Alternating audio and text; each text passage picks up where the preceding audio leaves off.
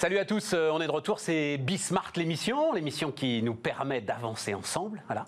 Euh, pas, en fait, on va faire une palette de secteurs hein, euh, l'industrie, l'immobilier, l'agroalimentaire, et puis comme à chaque fois, on termine avec les, les combats d'entrepreneurs. Allez, c'est parti, sommaire rapide parce qu'on a beaucoup de choses à se dire. Beaucoup de choses à se dire avec euh, Bruno Grandjean, le président du directoire de Redex. Bonjour euh, Bruno. Bonjour Stéphane. Vous portez euh, l'industrie sur l'ensemble des plateaux télé, des plateaux radio de, France et de Navarre. non mais franchement, enfin, enfin on, se parle depuis un bon moment Bruno, vous faites ça remarquablement. À un moment, il n'y a pas une forme d'usure. Je vais être très franc avec vous Bruno. Hmm quand pour la 65e fois, on a parlé des impôts de production. Ah oui, non, mais moi je suis presque un peu gêné même. Maintenant, j'en parle plus. Surtout que tout le, monde est passé sur le sujet en plus maintenant. Bruno Le Maire est convaincu, il nous a même exonéré de, 20 milliards, qui se révèle être 10. Mais, bah oui, de 10, parce que vous me dites 20, alors qu'on allait y venir, c'était 10. Non, non, non, c'est 10, 10, 10. 10 sur combien Sur, euh, bah, sur 70, 60, 70, à peu près. Quand on a commencé à se parler, Bruno, il y en avait 45 des impôts de production, et puis il y a eu une inflation sur les impôts de ah, production sujet, c'est la dynamique.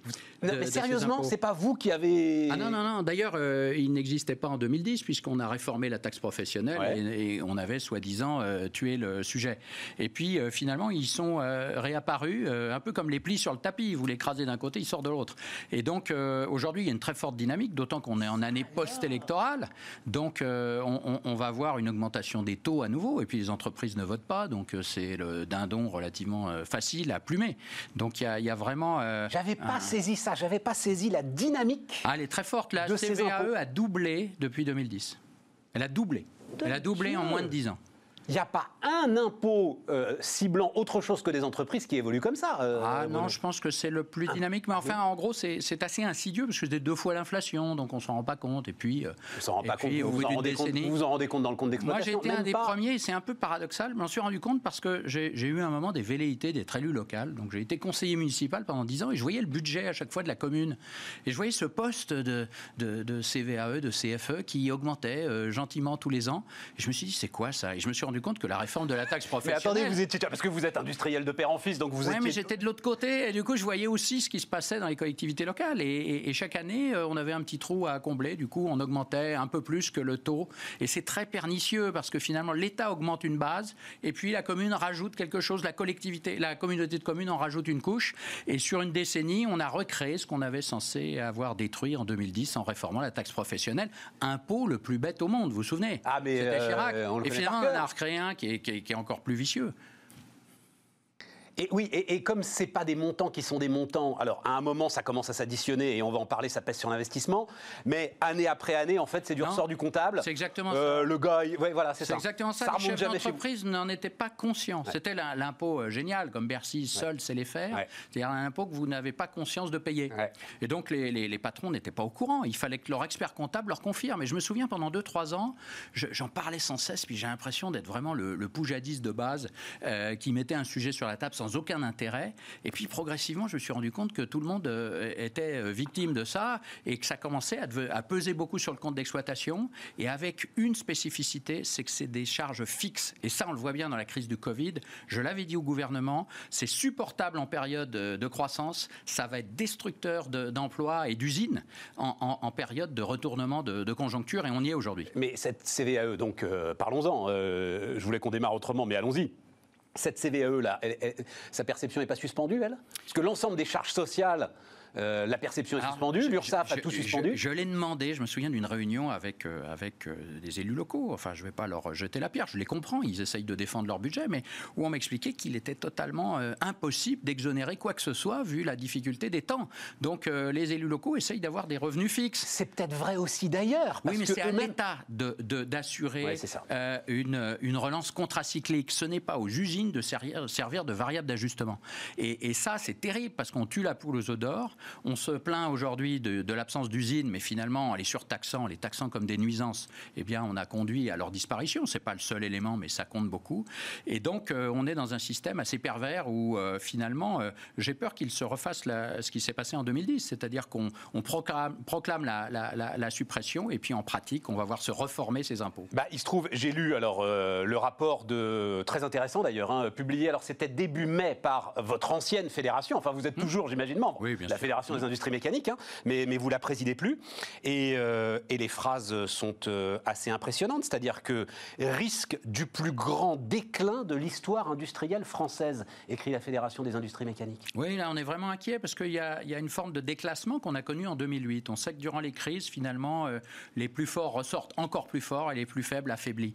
Donc euh, l'industrie française est en mauvaise posture, on le voit à travers l'automobile, l'aéronautique était le fleuron c'était vraiment l'aéronautique, là, si, je, pourrais presque dire, c'est un mauvais jeu de mots, mais la locomotive de notre industrie, c'était les, avions. Et puis là, on se retrouve euh, avec une panne sèche et, un risque de déclassement, vraiment de déclin. On a besoin des autres dans l'industrie. On vit en écosystème, on travaille en meute. Bruno, alors euh, vous y êtes marginalement, vous, dans l'aéronautique, donc euh, on peut peut-être en parler librement, ou vous y êtes non, moi, de manière suffisante J'y suis, j'y suis de manière indirecte, parce qu'on est Je vois, là, je regardais, je lisais les euh, euh, euh, je ne vais pas dire règlement de compte, mais entre Dassault, Thales, Safran et Airbus, on protège qui On protège qui pourquoi On rachète qui On coule qui Etc ça fait pas très famille unie industrielle, vous voyez, Bruno. Ça fait un peu chacun. Et, derrière, vous avez les rangs vous avez les ETI, vous avez les PME. Mais bien sûr. Donc il y a vraiment un sujet. Oui. Là, il y a un sujet. L'aéronautique est encalaminé durant plusieurs années. Là, c'est vraiment un, sujet. Et c'est ce qui tirait par la technologie, notamment. Hein. C'est ce qui tirait le reste de l'industrie beaucoup. Énorme. Donc moi j'ai proposé d'ailleurs que les ingénieurs de l'aéronautique puissent être euh, prêtés entre guillemets aux, confrères dans d'autres domaines industriels. Il y a une vraie excellence aéronautique de manière à garder les compétences. Alors il y a un autre élément technique, mais euh, dont parle votre fédération que je trouve très intéressant, c'est que c'est vrai et c'est ça qui rend les choses particulièrement difficiles dans l'aéronautique. C'est que l'aéronautique était en fait sur un enjeu de croissance, mhm. de croissance même accélérée. En fait, les, sous-traitants rang 2, rang 3, la pression qui pesait sur eux envoyée par Airbus, c'était les gars monter les Grossir, investissez, euh, euh, livrez. Donc ils ont investi. Ah, il y a un chaud et froid absolument incroyable. Incroyable, incroyable. Et donc là, alors c'est des éléments techniques, mais essayez de mettre une pause sur les remboursements et sur d'investissement, etc. Là, il y a quelque chose d'important, mais visiblement très compliqué à faire. Oui, euh, on milite pour que l'investissement va être le, sacrifié de, cette crise. Et c'est normal, on, souhaite survivre. Du coup, le futur, on s'en fiche un peu, ce qui se passera à 5 ou 10 ans. Et donc l'investissement humain ou l'investissement matériel va être sacrifié par les chefs d'entreprise. Et donc il faut trouver quelque chose qui contrebalance. Et notamment, moi je milite en faveur d'une conversion du PGE dans un prêt euh, participatif ou un prêt à, long terme, ce qui permet de garder des marges de manœuvre. Même conversion, bah, conversion en capital Ou des conversions en capital, mais dès qu'on parle d'un prêt au-delà de 10 ans, finalement, on a des quasi-fonds propres. Ouais, voilà, c'est des formules euh, assez similaires. Mais il faut que l'État, qui est lui le garant du temps long, l'État, lui, il, il, a la, la, vision, il a le temps, nous donne des outils pour qu'on puisse se reprojeter dans l'avenir et, et, continuer à investir. C'est crucial, d'autant que le numérique se renforcer, on a des besoins d'investissement, la robotique, donc il y a vraiment un enjeu majeur. Vous savez, il y a un truc, mais je vais, enfin, on, discute et c'est ça que j'aime faire ici. Mais il y a un truc qui m'a échappé, c'est que on a lâché quoi? Peut-être 150, 200 milliards dans euh, l'ensemble de cette crise-là. Hein. Pourquoi est-ce qu'ils n'ont pas lâché 40 milliards de plus pour en finir avec la Je suis totalement d'accord avec vous, d'autant que c'est un investissement, puisqu'on en récupère une partie en IS, c'est-à-dire que si le bilan euh, s'améliore, on récupère de l'IS, et on sait bien l'effet structurant des usines de produire, les emplois qualifiés. Donc c'est un investissement, c'est même pas une dépense, euh, c'est pas une relance keynésienne où on va mettre de l'argent qui va finir à Munich ou à Singapour parce qu'on va importer. Donc c'est quelque chose qui aurait été vertueux. Moi j'ai milité pour ça, mais visiblement mais ça, j'ai pas complètement passé. Mais, pas du tout passer 10 milliards, ça vous déçoit ou vous vous dites, alors vous l'avez déjà beaucoup commenté, mais vous vous dites quoi sur euh, ces arbitrages ah, Je suis même euh, très inquiet parce qu'on ne sait pas encore les modalités, on ne sait pas si ça démarre en 2020, ce qui serait logique quand même qu'on soit exonéré en 2020, on ne sait pas si c'est euh, temporaire ou, définitif, et puis on a été en, 2010, lors de la déforme de la TP, il y a eu un tour de passe-passe, donc il ne faudrait pas que ça se termine de la même façon. Les élus locaux, et c'est normal, ont une influence, mais les industries à côté, ça, ça fait sourire tout le monde. euh, les élus locaux. Mais plus maintenant, elle est partout l'industrie, euh, Bruno. Dès que j'allume euh, une télé, on parle de l'industrie, du désert industriel. On beaucoup faire parler de nous, partout. mais est-ce qu'en pratique, cet impôt qui est dans tous les rapports, on vous explique combien cet impôt est néfaste au Made in France, au retour des usines, une étude du CAE qui dit qu'on a un problème de 20% de coût ou de productivité, ce qui est la même chose. c'est un gap énorme. Et donc ça, il faut mettre toutes nos, toutes nos, dans la balance tous les moyens disponibles. C'est la dernière cartouche aujourd'hui. C'est la dernière fois que la France peut s'endetter. Donc cet argent, mais oui. il doit aller mais oui. à rebâtir un outil de production. Sinon, on ne fait que gagner du temps. Ah, C'est-à-dire que dans 10 ans, on aura la même chose et là, on n'aura plus de marge de manœuvre. Alors, on est tous à front renversé d'ailleurs, hein, parce que on a ensemble, collectivement, euh, l'ensemble de ceux qui euh, euh, participent à cet écosystème pourfendu la dette publique pendant des années. Et là, effectivement, comme vous le dites, à un moment quand les portes sont ouvertes, il faut foncer. Mais oui, mais c'est enfin, ça un industriel, c'est ça un entrepreneur, c'est l'opportunité. Il faut être pragmatique et c'est un investissement encore. Et c'est pour ça qu'un un prêt participatif, l'État peut y gagner. Assumer l'effet d'aubaine, m'a dit euh, le patron de la Fédération du bâtiment. Assumer l'effet d'aubaine. J'ai trouvé remarquable cette. Mais, euh, mais bien sûr, c'est la réponse qu'on nous fait systématiquement. Et, et, en fait, là, il y, a vraiment une communauté de destin entre les industriels et l'État. Il faut faire quelque chose en commun. Il y a un autre élément, euh, Bruno. Bah, j'aurais aimé qu'on. Mais on n'aura pas le temps, vous reviendrez. Parce qu'à chaque fois. mais non, mais parlez de ce que vous faites, les laminoirs. Il faut, ah faut voir ce que c'est qu'un laminoir. Et enfin, on en avait déjà parlé ensemble. J'ai découvert ça grâce à vous cette capacité d'écraser la matière, ah mais bah, c'est quelque chose de dingue. Des très grosses machines qui sont présentes partout dans tous les objets du quotidien. Vous avez derrière des machines et nous on fait des machines, notamment des laminoirs, qui sont des, des rouleaux à pâtisserie géants euh, qui valent 2 millions d'euros et, et, qui pèsent quelques dizaines de tonnes. Et qui font des plaques d'acier qui par exemple vont permettre de construire des buildings. On va se retrouver partout, mais aussi dans le lithium. Par exemple le lithium, ça fait partie des métaux, c'est assez mou, mais on le lamine et, et donc on participe à la, aux batteries également. Donc euh, on est chez Tesla euh, finalement avec ces laminoirs. J'ai vu, sur, votre site, il y a euh, justement un hommage à, à la démesure de l'industrie parfois, et notamment sur les éoliennes. C'est-à-dire, on pense ce qu'on veut des éoliennes, c'est pas le sujet. Hein. Non, c'est juste l'objet industriel hors norme. L'industrie, c'est presque un art, c'est des savoir-faire accumulés, c'est des décennies de développement, et c'est une belle aventure, belle aventure technologique, euh, et les objets sont de plus en plus sophistiqués, de moins en moins compris du grand public d'ailleurs, c'est pour ça qu'on avait fait l'usine extraordinaire, vous vous tout à fait. Vouloir montrer quelle était la réalité derrière ces objets du quotidien, des machines, notamment des robots, et toute cette ingéniosité euh, cumulée qu'on retrouve dans nos produits. Il y a un autre sujet, euh, Bruno, il nous, reste, il nous reste trois minutes et on a le temps, alors vous êtes présent en Allemagne, et je lis beaucoup, j'entends beaucoup d'industriels dire les Allemands, eux, pour le coup, ils ne sont pas en train de rater leur plan de relance. Ils investissent en direct, massivement, dans leur fameux Mittelstand. Ils en ont les moyens. Mais nous aussi, on en a les moyens, on vient d'en bah Justement, mais c'est un peu la dernière cartouche tout de même, hein, puisqu'on a endetté le pays, maintenant on endette l'Europe. Non, mais eux, euh, vous, constatez que euh, la, différence de... Je, suis un tout petit peu plus nuancé. Je pense qu'ils traversent aussi une crise existentielle, parce que le moteur chinois qui les tirait beaucoup est en train de s'éteindre, parce qu'il y a un changement de génération, et l'industrie est en train un petit peu de, perdre de, sa dynamique. Vous avez des industries euh, anciennes, l'automobile qui est aujourd'hui en difficulté. Quelle reconversion? Est-ce que c'est vraiment l'hydrogène? Ils font des paris, ils font des choix, ils ont les moyens, euh, mais euh, l'avenir dira si, finalement ils s'en sortent très bien. Et je suis euh, un peu plus nuancé, notamment ce problème de changement de génération. Vous avez toute la génération d'après-guerre qui maintenant est partie à la retraite et les successeurs ne sont pas toujours au même niveau. Et est-ce que finalement, sur le temps long, Volkswagen et le scandale Volkswagen n'a pas cassé quelque chose au sein du pacte de confiance. Je suis, d'accord avec vous, il y a quelque chose de cassé, euh, ce lien euh, très intime, euh, et il y a eu des dérives, il y a eu des, des Parce qu'il faut le dire, Volkswagen, c'était c'est l'incarnation de l'industrie ah allemande, c'est-à-dire c'est l'endogamie totale entre les politiques et les industriels. L'industrie en Allemagne, c'est la même chose que l'agriculture en France, il y a un lien culturel ancien, et il est effectivement cassé. Aujourd'hui, la voiture n'a plus cette même place. On, on, va mettre des limitations de vitesse sur des autobahnes, rendez-vous compte. Enfin, il y en a quand même, c'est un, grand mythe, il n'y en a pas, mais il y en a déjà. Il y en a déjà. Euh, voilà, il y, a un défi euh, pour l'industrie allemande et je ne suis pas sûr qu'ils s'en sortent si bien que ça. Maintenant, euh, ils ont les moyens, en tout cas, de leurs ambitions. Leur plan hydrogène est, bien fichu, il y a vraiment une dynamique et ils travaillent ensemble. Enfin, c'est des choses qu'on a un peu de mal à répliquer en France. Bon, comment est-ce que vous voyez les, prochains voies Vu de, vu de bah, Redex, c'est-à-dire vous sentez une activité qui repart là Non, justement, c'est qu'on n'a plus de. On ne les voit pas les prochains mois. On ne sait pas. Il y a, il y a un point d'interrogation terrible. On a six mois de carnet de commandes, donc tranquille pour 2020, mais 2021, une interrogation très forte. beaucoup d'argent, donc pourquoi pas une sortie par le haut, mais également beaucoup d'inquiétudes et donc l'investissement est lié à la confiance.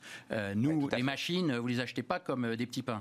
Donc on se pose des questions et on est en train de muter vers plus de services, vers du numérique, des prises de contrôle à distance de nos machines pour de l'entretien, de la maintenance, du support, du service, de manière à être prêt à, relever tous les, tous les défis qui vont, qui vont sans doute venir. C'est beaucoup d'incertitudes. C'est la grande mutation de l'industrie. Ah, je hein, crois. Euh, beaucoup de numérique. Là, j'étais hier à Saclay. On bosse beaucoup là-dessus avec le, des jumeaux numériques. Aujourd'hui, les machines, on en a un double virtuel. On peut prendre contrôle à distance. Donc, il y a une mutation qui a été accélérée. Mais au-delà de ça, l'industriel, en fait, ne peut plus se contenter de fabriquer il faut que vous assuriez le résultat et la permanence du résultat. C'est un service complet que veulent les clients et on est en train de, changer de modèle très clairement. Et finalement, la crise a accéléré ce qu'on savait euh, important, mais maintenant c'est devenu urgent. Bruno Grandjean, donc, le président du directoire de Redex, était notre premier invité ce matin sur Bismart.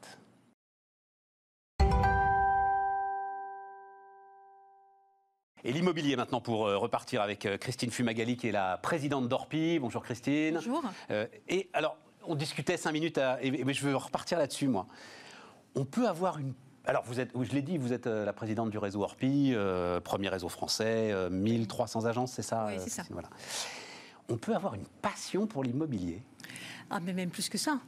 Moi, je suis tombée dans l'immobilier euh, par hasard il y a 23 ans. Euh, je venais de l'univers de la formation, donc pas du tout, du tout de l'immobilier.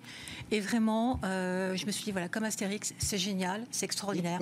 voilà. Mais, pourquoi pas avant Pourquoi pas avant? Qu'est-ce qui vous passionne? Finalement, une fois qu'on a visité 500 apparts, je sais pas combien, combien dans votre carrière vous visitez. Ah, vous savez combien Je ne compte plus. Non, c'est pas possible. Vous pourriez, oui, il faudrait. Il faudrait que je fasse cette idée. Je vais calculer pour voir en 23 ans combien, combien d'appartements. Ah, avec nombre de visites moyens, etc. Mais à un moment, c'est quand même tous les mêmes, non? Alors, non seulement c'est pas tous les mêmes, mais les clients ne sont pas les mêmes, les projets ne sont pas les mêmes. Et accompagner euh, des clients, des familles entières sur des projets de vie, euh, voir les yeux briller quand enfin ils se disent ça y est, on se sent, on y est. C'est ça, c'est ça dont on rêvait. C'est commercial. C'est génial. Comme je vous promets. Alors je parle pas non plus des difficultés parce que pour arriver là, euh, voilà, tout est pas rose. Mais vraiment, c'est des moments, euh, des moments importants. Et puis on suit, moi, en 23 ans de temps, je vois aujourd'hui des enfants de clients que j'ai eu au début de ma carrière. Non. Et c'est génial. On discute, on boit un café ensemble. Enfin, c'est la maison dans laquelle j'ai grandi ou c'est l'appartement dans lequel j'ai grandi. C'est en partie grâce à etc. On fait partie de la famille. Hein. Ça existe vraiment, Mais ça? oui, c'est pas une vue d'esprit, ça existe.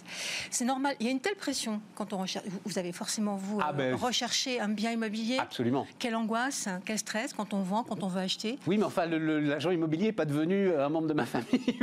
Parce que vous ne m'avez pas rencontré, on aurait peut-être dû, mais bon, euh, pour une prochaine. Oui, c'est ça. Et, est-ce que ça évolue justement 23 ans, est-ce que euh, vous travaillez finalement aujourd'hui? Alors, on va laisser de côté, évidemment, il y a des outils digitaux, tout ça, mm. pas d'un coup fin, mm. mais dans le relationnel et dans la vente, ça reste du commerce quand même. Est-ce qu'il y a une évolution de, de la pratique ou alors, forcément qu'il y a une évolution, parce que l'accès à l'information fait qu'aujourd'hui, les clients sont informés quand ils viennent nous voir. Donc, euh, l'avantage, c'est que ça nous pousse à être, dans le domaine de l'expertise et qu'on a vraiment, on est moins dans la pédagogie, on est plus dans un rôle de conseil. Ce qui n'était pas le cas au, début de ma carrière, on était vraiment dans de l'information brute et de la pédagogie de base. Là, aujourd'hui, c'est intéressant, parce qu'on a des vrais, des vrais sujets, des vrais débats avec des clients et, ça rend le métier plus intéressant, forcément. C'est le sujet de tous les vendeurs, ça, en fait. C'est-à-dire le, mm. celui qui va rentrer dans l'agence immobilière il a déjà une idée en tête et il y a des chances qu'il en sache même plus que nous sur vraiment le truc euh, parce qu'il a passé des heures et des heures à, chercher des infos dessus. C'est pas impossible. Alors c'est très ciblé, c'est sur un sujet très précis où il est allé fouiller jusqu'au bout. Donc il y a vraiment un échange constructif. Donc ça c'est la part du métier qui est très intéressante. Bon, euh, conjoncture. Bah, je recevais votre concurrent euh, juste quand on a démarré, voilà. Hein, bah, on peut les citer, Century 21. Oui, voilà, bien sûr. même si à mon avis non, bon, conjoncture. Lui il me disait, on désemplit pas, c'est un truc de dingue. C'est reparti, mais à vitesse grand V, un peu comme, euh, comme pour l'automobile. Vous me le confirmez, ça continue ah, Complètement. 80% de l'activité euh, dès, le premier jour d'ouverture euh, par rapport à, un rideau qui s'est éteint effectivement mi-mars et on rouvre comme si de rien n'était. Les clients sont là, ils rentrent dans les agences, ils poursuivent leur projet. Alors, l'explication, c'est aussi que nous avons tous été là présents pendant cette période de confinement, justement par rapport aux outils digitaux dont vous parliez tout à l'heure. On n'a pas coupé les ponts avec nos clients. Et eux-mêmes ont beaucoup évolué, et on en parlera peut-être, ils ont beaucoup euh, réfléchi à cet univers du logement dont parfois ils ont souffert là, pendant cette période de deux mois et demi. Et aujourd'hui, on s'aperçoit qu'ils sont là, ils sont présents. Et on avait 32% de, nos clients qui nous disaient euh, à la sortie du confinement, on ne remet pas le projet en cause, on, vient vous voir, on y va. Et aujourd'hui, quand on pose la question, ils sont à plus 52% de nous dire, mais on ne change pas le projet.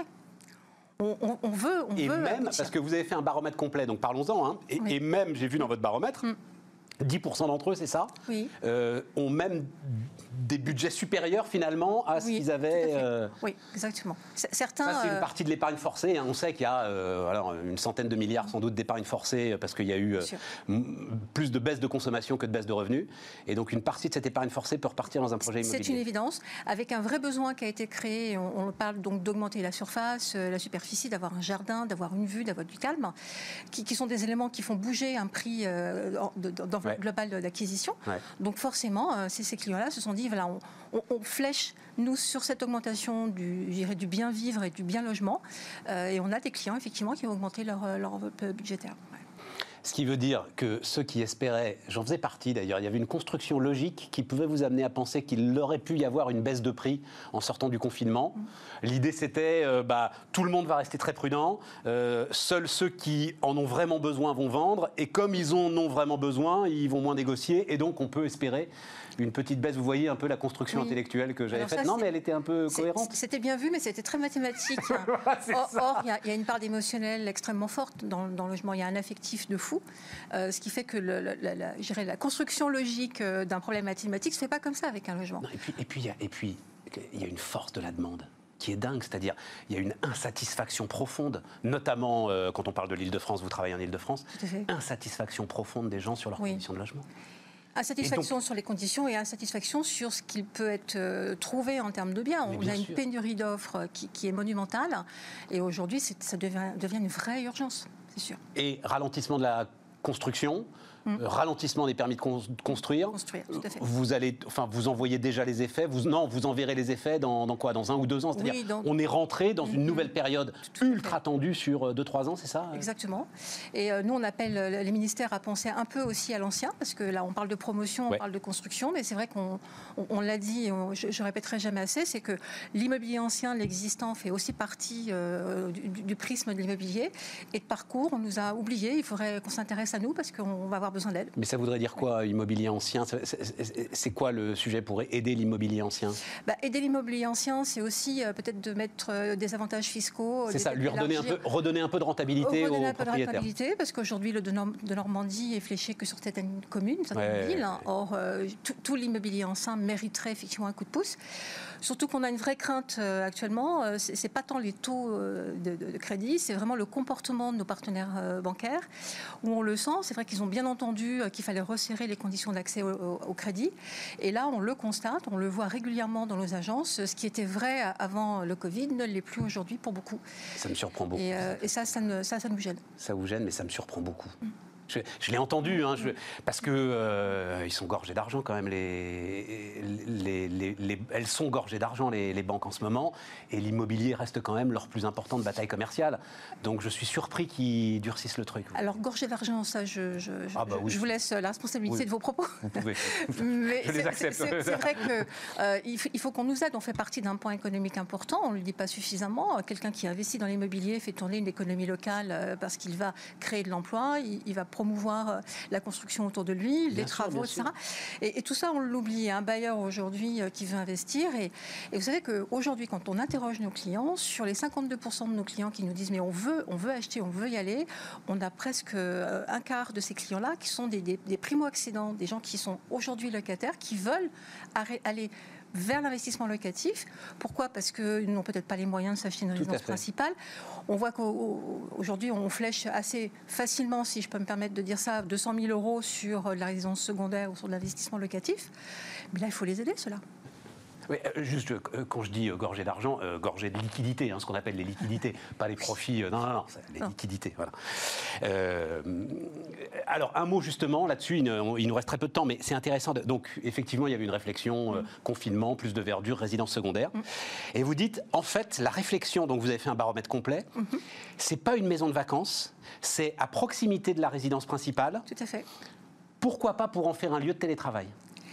Et ça, c'est vraiment euh, un, mode de vie qui, a été impacté par euh, cette C'est ça. Ah, mais on le voit. C'est le fruit d'une réflexion. C'est le fruit de la réflexion et une vraie découverte pour. Alors, je, suis incapable de le chiffrer, mais pour moi, la population française a été réellement impactée sur. Mais je suis capable, moi, de concevoir et de faire du télétravail, ce qui n'était pas concevable au préalable.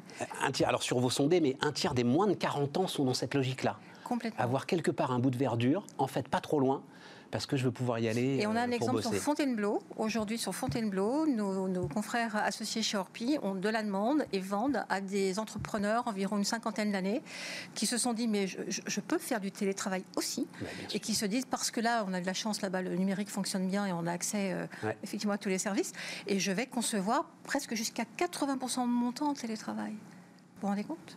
Ah mais non, mais euh, si on tire ce fil-là, sur ce dont on parlait, mm. l'aménagement de la ville, euh, d'étendre peut-être cette zone tendue et ces zones tendues d'Île-de-France qui sont tellement tendues qu'on ne sait plus comment euh, mm. nos enfants vont se loger. Si on tire ce fil-là, c'est génial. Et là, les clients sont en train de le tirer. Enfin, ce qui est certain, c'est qu'on on a vraiment des réactions.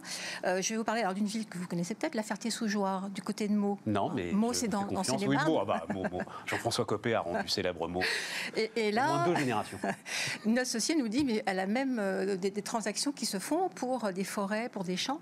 Il y a un besoin de retour à la nature. C'est extraordinaire. Oui, mais enfin, on ne va pas travailler dans, le, dans, la forêt. Mais on peut abattre des arbres et on peut construire. eh ben, j'étais ravi. Euh, donc, euh, Christine Fumagali, la présidente du réseau Orpi. Et puis, ben, on se reverra à la rentrée, si vous voulez bien, Christine, pour euh, Stéphane. continuer à, creuser les, les conjonctures immobilières. On marque une pause. On se retrouve dans un instant avec celui que j'ai surnommé le char d'assaut. On est reparti avec. Euh, ouais, Anthony, euh, depuis un moment d'ailleurs, un char d'assaut. Voilà. Anthony Bourbon, le patron de FID. Donc, Anthony, il innove dans l'alimentaire. Euh, et c'est, et je l'ai vécu à travers ton expérience, je l'ai vécu à travers d'autres expériences. Je crois que c'est sans doute l'un des domaines où c'est le plus dur d'innover parce que tu vas venir casser mais des habitudes qui sont ancrées dans notre vie. C'est particulièrement difficile d'innover dans l'alimentaire, non? Et encore plus en France, le pays de la gastronomie où on aime se mettre à table pendant des heures, parler avec ses amis, ses proches. Quand on leur explique qu'ils vont remplacer leur repas par une barre ou une bouteille, euh, ça leur pose un problème presque psychologique. Exactement. Et c'est pour ça que c'est intéressant de commencer par ce pays, parce que justement, on va se confronter aux consommateurs les plus exigeants et les plus compliqués. Si on arrive à craquer ce marché, ça veut dire qu'on peut s'ouvrir au reste du monde, à l'international, avec des consommateurs qui seront plus faciles. Et c'est comme ça qu'on l'a fait. Donc on a peut-être fait moins de chiffre d'affaires que des concurrents qui avaient commencé aux US ou au UK en Angleterre, parce que les mecs pouvaient manger n'importe quoi, ils n'étaient pas difficiles. Mais nous, on a travaillé nos recettes, on a travaillé nos packaging, notre storytelling, on a tout fait évoluer au fur et à mesure des premiers mois, et ça nous permet maintenant d'avoir une véritable longueur d'avance au niveau de la R&D. Et maintenant, ça va payer puisqu'on va pouvoir ouvrir tous les pays les uns à la suite des autres. Il y a euh, un an, exactement un an, euh, tu me disais Alors, il faut dire un mot quand même, parce que pour moi, euh, euh, j'avoue, je suis consommateur de, feed. Euh, le sujet, c'est que ce pas des barres de régime, même si ça le devient un petit peu, parce que c'est là-dessus que je veux t'interroger. C'est pas non plus des barres super protéinées pour les gars qui font de la salle toute la journée. Même si là aussi ça le devient un peu, au départ ça devait être juste un repas sain, équilibré et pas cher. Et ça, c'est pas tenable? Tu es obligé d'évoluer vers davantage de protéines ou vers euh, moins de calories? Ce qu'on a observé, c'est que le consommateur utilisait notre produit de manière différente en fonction des moments de la journée. Et le consommateur a toujours raison. Moi, je suis persuadé, en tant qu'entrepreneur, euh, qu'on est le bras armé des clients. Et les clients, ils ont un produit et on regarde comment ils l'utilisent. Et bizarrement, souvent, ils vont l'utiliser d'une manière à laquelle on n'avait même pas pensé. La barre classique ou les poudres classiques, ils rajoutaient de la protéine à l'intérieur. Ou ils l'allégeaient, la coupaient en deux, ils la mettaient dans un blister. Mais du coup, ça dégradait l'organoleptique original de notre produit. Et on s'est dit, on va l'écouter. Et ce qu'on va faire, c'est qu'on va faire différentes gammes. On a fait une gamme originale, le repas classique, pour la personne lambda. Une gamme light pour la personne qui veut perdre du poids ou qui veut manger léger. Une gamme sport pour la personne qui est très active, qui va à la salle, qui fait des randonnées, qui fait du, euh, du sport, entre guillemets, et qui a besoin d'une surcharge de protéines, donc 50 grammes de protéines par repas. Et là, on a même été plus loin. On a fait une gamme snacking, la gamme orange qui cartonne depuis 2-3 mois qu'on a lancé, parce que les gens nous disaient, parfois j'ai un petit peu faim, mais pas assez pour ouvrir la barre. Donc du coup, j'ose pas parce qu'elle n'est pas refermable. Et là, on a fait 100 calories, mais toujours parfaitement équilibré. Pas trop de références, ça, euh, Anthony. Justement, comment est-ce qu'on gère une palette de références comme ça? C'est compliqué. On a des data scientists, des data analystes en interne qui nous aident. L'objectif de Feed, si je dois résumer notre mission, c'est d'offrir des blocs de nutrition dans lesquels tu peux venir piocher en fonction des moments de ta journée, toujours avec un équilibre parfait, scientifique, rationnel, Alors, sans oublier on va se parler franchement. Moi, j'ai l'impression qu'en fait ça, ça fonctionne pas comme tu pensais que ça devrait fonctionner et que tu es en train de pivoter vers un truc qui va être un truc classique. Parce que notre premier entretien ensemble, Anthony, ça m'a toujours passionné. Hein, Fit, je crois qu'on a été les premiers euh, à en parler avec, euh, bah, je lui rends hommage là, avec Anthony Morel. Et tu m'avais dit, mais jamais on fera des trucs de régime, c'est pas notre sujet. Notre sujet, c'est de nourrir les gens pour pas cher et de manière équilibrée. Et eh bien ça, en fait, ça ne marche pas. Alors, je suis un peu plus nuancé euh, parce qu'au final, on ne fait pas de cure de régime et on est contre le régime parce que tous nos nutritionnistes, tous nos médecins nous expliquent que ça ne fonctionne pas. Il y a l'effet yo-yo classique que tout le monde connaît. Donc en fait, c'est juste que la barre est allégée, mais non pas pour perdre du poids euh, sur une période de deux semaines ou trois semaines, juste pour un besoin ponctuel. Par exemple, tu as fait un gros déj à midi, le soir, tu pas très faim, tu pas envie de te caler 700 calories, mais tu vas prendre une barre light qui, elle, va être allégée. mais à aucun moment on ne parle de régime sur notre site, de perte de poids. On adapte tu vas simplement pas le format. dans un truc alimentaire sur deux mois. Pas du tout. Enfin, tu me dis ça maintenant. Non, non, vraiment. On se reparlera. Tu sais comment je suis, moi. Je, straight to the point. Non, non, t'es straight. Mais en même temps, c'est ça qui est passionnant. C'est que, euh, pour le coup, on est vraiment sur une innovation de rupture incroyable. Et donc, forcément, ce que tu disais, euh, tu es à l'écoute de tes consommateurs, mais tu pivotes et. Euh, le marché français est dur. Le marché français, on a, on a levé beaucoup d'argent, on en a dépensé beaucoup aussi. Et je pense qu'on s'est même embourgeoisé à un certain stade et ça fait partie des erreurs de start-upper. Il faut se remettre dans le dur et c'est ce qu'on fait depuis le Covid. C'est hyper intéressant.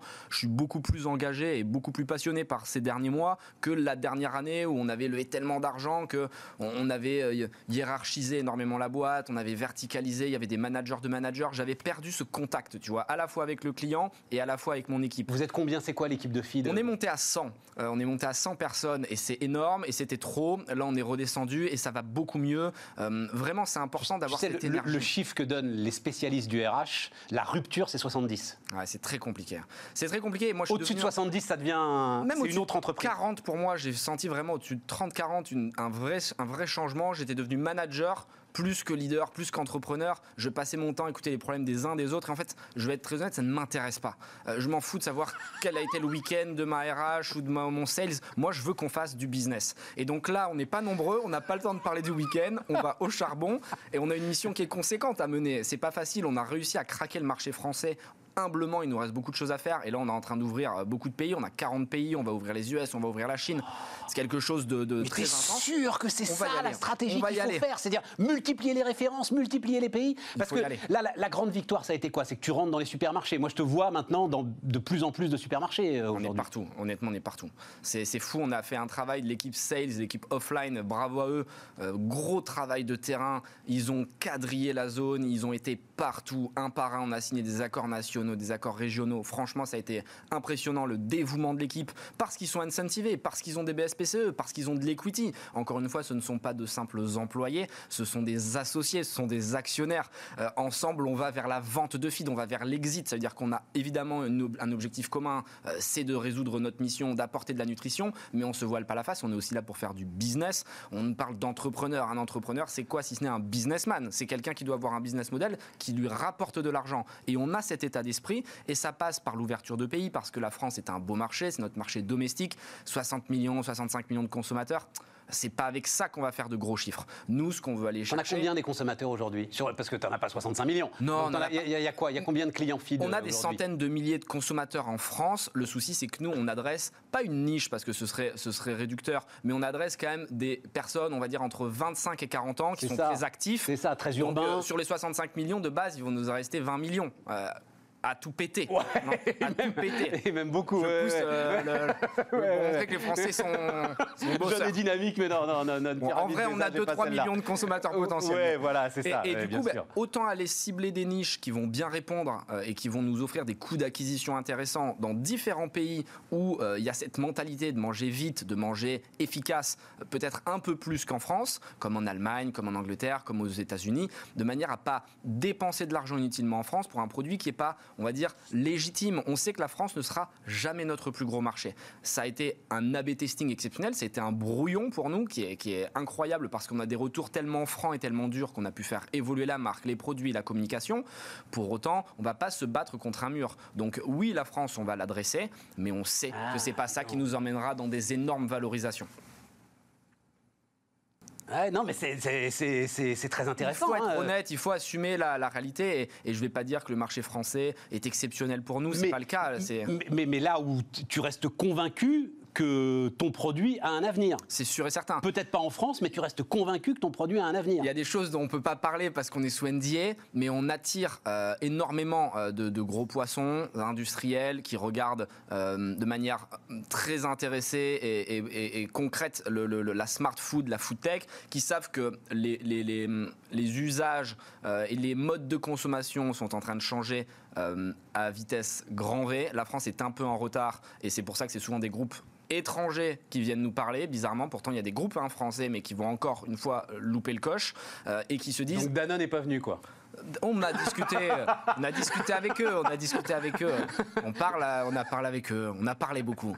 Euh, mais la différence avec certains groupes industriels étrangers, c'est qu'ils ne font pas non, que mais parler. En plus, ils ont racheté Augustin Paluel Marmont, l'un de mes autres héros, donc ils peuvent pas non plus racheter. Ils peuvent pas euh, racheter tout, tout, fait, tout ce qui se fait d'innovateur dans l'agroalimentaire. Voilà. Donc, euh, donc non, mais c'est hyper intéressant de voir en tout cas qu'il y a plein de marques qui sont en train de mettre de l'énergie, qui sont en train de, de, de de participer humblement à, l'avenir de l'alimentation qui, change. Et on le voit encore avec le Covid. Il faut plus faire n'importe quoi. Il faut faire attention à comment on se nourrit, comment enfin, je vois pas on le amène entre le Covid et comment on se nourrit. Là, Parce que au final, quand tu vois des marchés ouverts avec énormément d'animaux qui sont pas checkés, qui n'ont pas de provenance. non mais les gens, nous on ouvre la Chine justement de manière opportuniste parce que euh, les gens, euh, les, Chinois en l'occurrence, veulent des produits dont ils connaissent l'origine. Ils veulent manger avec des produits français, ça les rassure, par rapport à des produits chinois dont la provenance n'est pas toujours très, très établie, très claire. Euh, il y a une envie de manger plus scientifique et ça va dans le sens de feed et ce qu'on a toujours dit depuis le début de l'aventure. Dans quelques années, il y aura deux manières de s'alimenter quand tu as du temps, le vrai plaisir des produits bio, du cuisine, du produit sain, du plaisir pur et dur, et le moment fonctionnel où tu es pressé, tu es dans le train, tu es dans l'avion, tu es au travail, tu cherches quelque chose de fonctionnel. Aux États-Unis, ça cartonne, tu as des rayons entiers de barres fonctionnelles, de boissons fonctionnelles. Tu vas chercher une finalité. Tu cherches de la protéine, tu cherches du lipide, tu cherches de l'énergie, tu cherches quelque chose pour dormir, tu cherches quelque chose pour la beauté. Il y a un truc alors, il y a deux choses. Euh, mais là, il y a un truc dont finalement euh, là, tu, n'en as pas encore parlé, et qui émerge peu, c'est, euh, je ne veux pas dire de bêtises, mais ça coûte 3 euros, ça. Exact, entre 2,50 euros et 4 euros. Voilà, ça dépend si on l'achète, euh, voilà, etc. C'est un repas complet. Pour... Et ça, finalement, c'est un argument, comme tu t'adresses à une population très urbaine, très active et tout, c'est un argument qui fonctionne pas tant que ça, Anthony? C'est pas le premier argument quand on demande aux gens qu'on fait des KYC, des New York Customers, qu'on les appelle pourquoi vous achetez Feed? Ils nous disent, un, praticité, de équilibre, trois prix.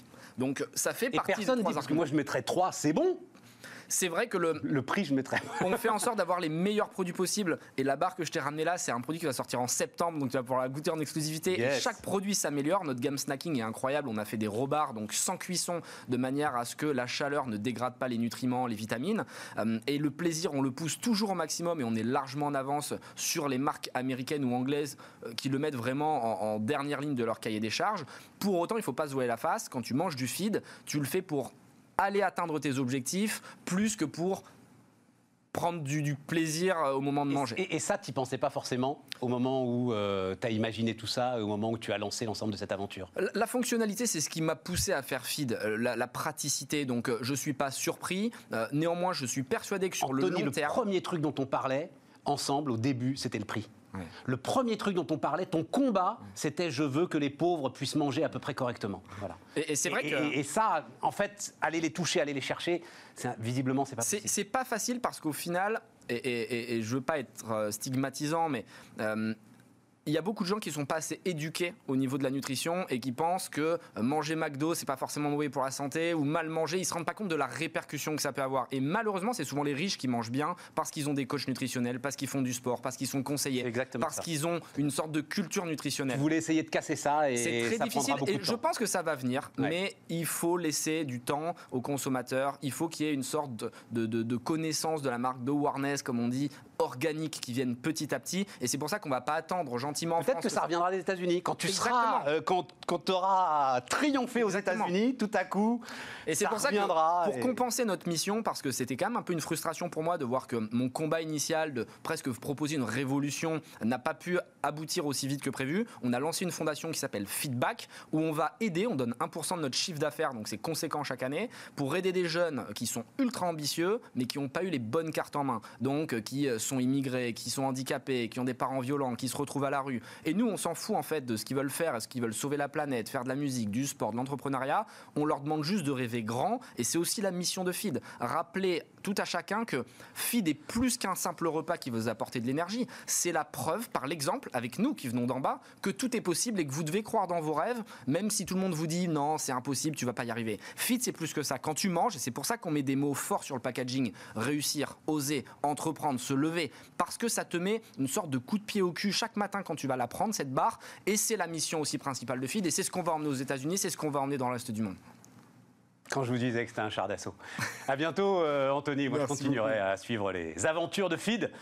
Et je continuerai à en manger d'ailleurs. Allez, les amis, dernière séquence combat d'entrepreneurs, c'est tout de suite. Euh, la dernière séquence, c'est euh, combat d'entrepreneurs. Euh, Léonidas Kalogiropoulos, bonjour. Bonjour. Donc c'est voilà, c'est une émission en séquence parce qu'on essaye de faire les choses quand même. On, se dit qu'on fait un peu n'importe quoi, mais quand même on réfléchit un petit peu. Et, donc à la fin, c'est combat d'entrepreneurs. Voilà. Et alors, et ça me permet, je, t'invite Léonidas, on se parle depuis de très nombreuses années. 15, ans. 15 ans, 15 ans, 15 ans. Et donc, j'ai jamais réussi, j'ai jamais eu le temps de creuser ce concept dont tu es le père et quand même, il faut bien le dire, l'unique promoteur, qui est l'entrepreneurialisme. Qu'est-ce que c'est que cette histoire Alors, l'unique promoteur, c'est pas totalement vrai, parce que de nombreux euh, commentateurs euh, finissent par dire c'est le meilleur terme pour parler de l'engouement pour l'esprit d'entreprise. J'ai jamais entendu personne d'autre que toi. Bon, alors, euh, alors on m'en parle à moi. Donc. recule ton bout de papier parce que là, tu vois, es, voilà, tu vois, Je... notre R et notre T. Là. Tu as raison. Euh, alors, c'est quoi l'entrepreneuriat? Il y a une ambiguïté sur le, le, libéralisme. L'ambiguïté, c'est que euh, si on accepte l'idée qui nous réunit souvent que l'esprit d'entreprise est la principale richesse de la nation, l'esprit d'entreprise des citoyens, à chaque fois qu'il y a un nouveau projet, un nouvel entrepreneur, ceux qui sont euh, accueillis ici et celui qui me précédait à, cette table tout à l'heure, eh bien, euh, il y a deux obstacles majeurs qui peuvent les empêcher d'aller au bout de leur projet. Et leur projet apportant euh, de la plus-value, de la richesse à la nation, parce que leur idée est nouvelle, parce qu'ils créent des emplois, parce que tout ça crée de la richesse. Les deux principaux obstacles, c'est soit un carcan réglementaire, fiscal, des contraintes excessives, et ça veut dire trop d'État, et à ce moment-là, on veut dire, on veut libérer les énergies, et donc là, le terme de libéralisme se comprend. Ou alors un autre, une autre typologie d'obstacles, et mon prédécesseur en parlait également, des monopoles qui peuvent euh, brider l'énergie entrepreneuriale avec des gens qui disent attendez votre terrain là c'est chez nous. Et donc euh, euh, là vous marchez pas sur mon herbe et là c'est pas de liberté dont on a besoin parce que plus de liberté pour les plus puissants c'est généralement plus d'abus. Et, on peut même dire, juste on peut même ajouter que dans la théorie économique bien sûr. en fait le monopole arrive au bout de manière où l'oligopole voilà trois quatre acteurs qui se partagent un marché ah, par exemple, pour un marché que tu Par exemple, les télécoms, par exemple. voilà, par exemple. L'oligopole est finalement la euh, logique, la logique de l'activité capitaliste. Et à ce moment-là, on a besoin de quoi? De façon très paradoxale. Une autorité de la pour des efficace qui défonce les oligopoles. Donc, pour des libéraux qui, par moment, considèrent que seule la liberté euh, est la solution dans tous les domaines, de leur dire que l'autorité de la concurrence doit intervenir. Il y en a un certain nombre qui sont d'accord, d'autres qui disent mais pourquoi vous allez chercher des régulateurs Vous avez qu'à être meilleurs. On a besoin dans un certain nombre de domaines d'avoir des fiscalités qui sont euh, équivalentes pour qu'il n'y ait pas de concurrence déloyale par euh, les taxes différentes. Donc là, c'est le législateur qui doit intervenir. Et de façon totalement contre-intuitive, on a besoin d'une juste fiscalité pour établir des conditions équitables de concurrence, mais c'est bien pour que l'énergie entrepreneuriale puisse être euh, Tout à fait, non, euh, aucun doute là-dessus. Et donc, c'est bien à chaque fois le dénominateur commun entre lever les taux d'un excès d'État ou au contraire faire intervenir l'État. Dans les deux cas, c'est pourquoi? Pour que l'énergie entrepreneuriale puisse donner le maximum de ses capacités. Et donc, c'est pas le libéralisme qui est le terme le plus, euh, comment dirais-je, porteur pour exprimer ces, interventions qui peuvent être parfois géométrie variable, mais c'est bien l'idée que l'entreprise, l'esprit d'entreprise puisse donner le maximum de sa richesse, et donc l'entrepreneurialisme, c'est un bon terme pour l'exprimer, sans compter que depuis quelques années, et nous suivons ce phénomène ensemble euh, euh, parce qu'on l'a vu euh, vraiment atteindre des statistiques absolument exceptionnelles, la France est devenue le premier producteur d'entrepreneurs en Europe. Je sais que c'est un peu paradoxal. Oui, mais qu'importe les statistiques? Bah, Non, non, pas totalement qu'importe. Qu'importe. Parce que de la même manière qu'un investisseur... Il faut expliquer au... Je vais le dire. Tu mets, tu mets là-dedans le million deux cent mille auto-entrepreneurs euh, dont beaucoup d'entre eux ne sont pas des entrepreneurs, ce sont des auto-employés. Immense respect, mais ce ne sont pas des entrepreneurs. Sur les 750 000 nouvelles entreprises qui se créent euh, en France tous les ans, ça n'a pas d'équivalent ni en France, ni ailleurs, nulle part. 750 000 entrepreneurs, il n'y a même pas un tiers d'auto-entrepreneurs. L'essentiel, c'est de nouvelles entreprises et les défaillances d'entreprises sont en baisse. Quand on, a, quand on est un fonds d'investissement et qu'on met de l'argent sur des entrepreneurs, eh bien, il y en a certains qui réussissent et d'autres qui échouent quand on en a 750 000 par an, c'est certain, il y en a plein qui échouent. Il y en a plein qui ne sont pas de vrais entrepreneurs. Mais le, nombre est devenu tellement important. Il y en avait co-signé euh, autour de l'entrepreneurialisme avec euh, Pierre Gattaz, Sophie Menton, la présidente d'éthique, et euh, Laurent Vronsky, le vice-président de Croissance Plus, une tribune pour dire que cet entrepreneurialisme avait un grand, une grande ambition. C'est de doubler le nombre d'entrepreneurs dans notre pays. On a à peu près 4 millions d'entrepreneurs en France. Avec 8 millions d'entrepreneurs, on n'a plus de problème d'aucune sorte. Pas de problème de déficit, pas de problème d'emploi, pas de problème de commerce extérieur. Donc c'est l'énergie, c'est le principal carburant de la création de richesse. Et une fois que l'on a... Mais ça veut dire... Alors attends, attends, non, parce que c'est intéressant.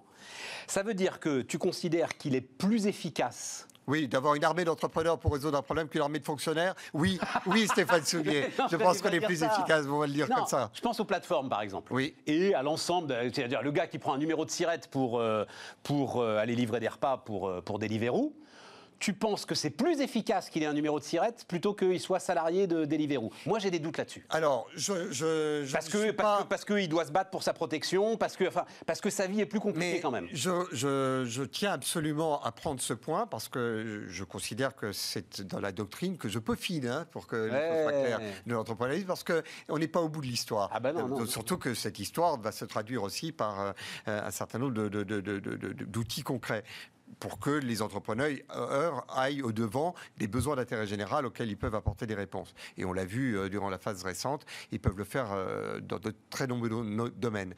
Dans le cas de, ces auto-entrepreneurs dont on peut dire que l'on abuse de leur énergie à revendre euh, et que le jour où ils trébuchent, ils n'ont plus rien, je ne pense pas que euh, euh, certains libéraux disent, ben voilà, c'est la vie. Non, mais parce que dans tes si tu veux 8 millions d'entrepreneurs en France, ça veut dire que tu les compteras dedans, forcément, l'ensemble de, l'ensemble de ces petits boulots qui sont faits par des indépendants aujourd'hui, euh, parce que sinon, je ne vois pas comment tu arrives à faire tes 8 millions d'entreprises, Si on, le nombre d'entreprises, d'entreprises au sens traditionnel du terme, avec un dirigeant et les salariés, croît à, la même proportion, à la même vitesse que les auto-entrepreneurs. Donc c'est un, leurre et une erreur d'analyse, et d'ailleurs ça mérite probablement que l'on se penche un peu sur le détail des statistiques, de considérer que cette explosion n'est liée qu'aux auto-entrepreneurs. C'est faux.